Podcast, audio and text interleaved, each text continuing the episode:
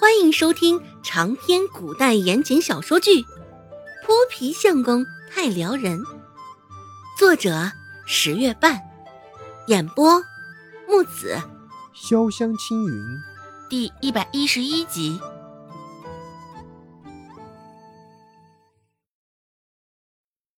这个时辰，立山村其他户早就吃完饭，准备休息了，只是周家还是依旧热闹的很。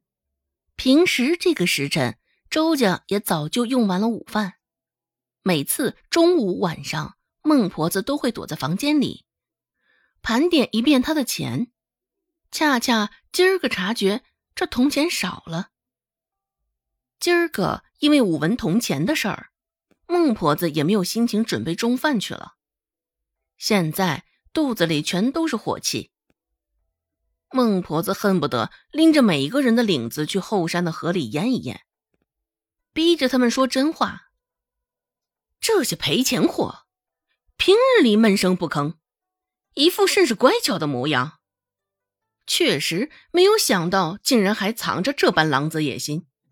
孟婆子蹙着眉说道：“我丑话说在前头，若是被我发现是谁拿的这钱。”一定让你吃不了兜着走。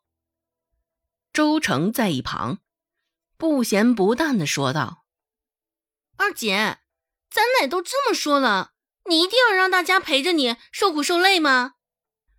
沉默许久的周兴听着周成一次又一次将矛头指向周芷，脸上的神色也是相当的不悦，不满的扫了周成一眼。周兴开口道：“三妹。”二妹是不会做这样的事儿的，你别再瞎说了。”周成说道。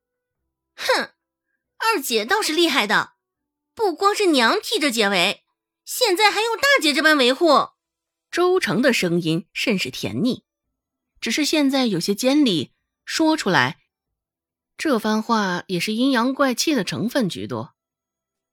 呵呵，周芷笑了笑，说道。三妹，你这般口口声声、一口咬定是我拿的这铜钱，不知道你是有什么证据吗？半晌，周成凄凄哀哀的憋了一句：“若要人不知，除非己莫为。”周芷双手环着胸，挑了挑眉，说道：“哦，看样子你这是没有证据。既然如此。”我是不是可以理解为，你这是因为做贼心虚，所以才这般拼命的将过错归咎到我的头上？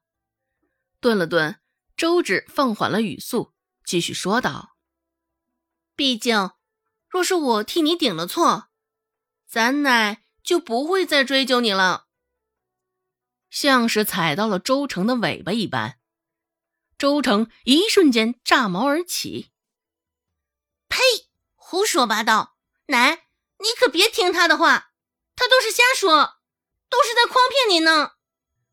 为了给他洗脱罪名，周成委屈巴巴的转身，凑到孟婆子跟前，说道：“你想想，二姐她在外头，男人都偷的，家里的钱又怎么会不是她偷的呢？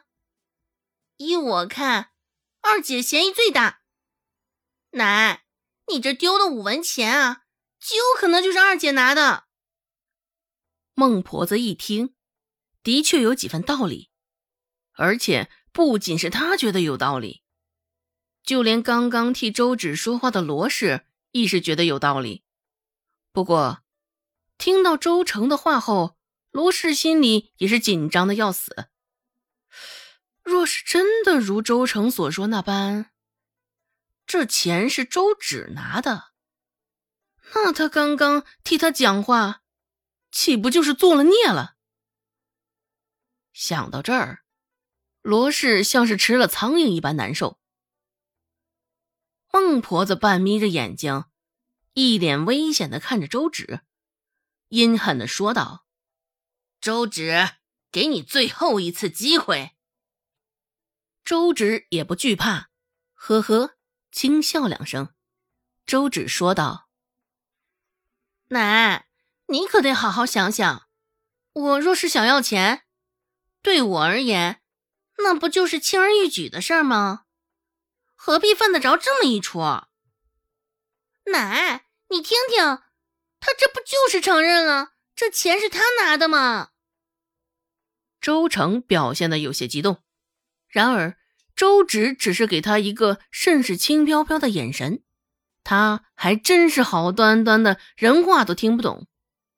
孟婆子则是依旧安然不动，问道：“你这话是什么意思？”啊周芷也没有立即回答，而是低头解下腰间的钱袋子，将沉甸甸的钱袋子递到孟婆子的手中。周芷这才开口解释：“每天卖臭干子赚的钱，都会经由我的手给你。若我真的那般稀罕那五文钱，又何必从你那儿偷呢？”我自是可以大大方方直接从臭干子那儿赚得的钱中抽出啊！一旁的周姓立马出声搭腔道：“对呀，奶，三妹若是真的想要钱，犯不着这般多此一举的。”这孟婆子低头看了一眼灰扑扑的钱袋子，的确，周芷说的更有道理啊。感受着钱袋子中的沉重，孟婆子原本紧锁的眉头这才稍稍松开了些。见孟婆子迟疑了，眼神自始至终都停留在那钱袋子上，周芷就知道她是成功自救了。周芷说道：“啊，话说回来，奶。”我也劝你好好想想我之前说的话。周芷扫了一眼身旁沉默的周成，扬了扬嘴角，继续说道：“三妹拼了命将祸水往我身上引，不知道她是什么居心，是心虚呢，还是别的什么原因呢？”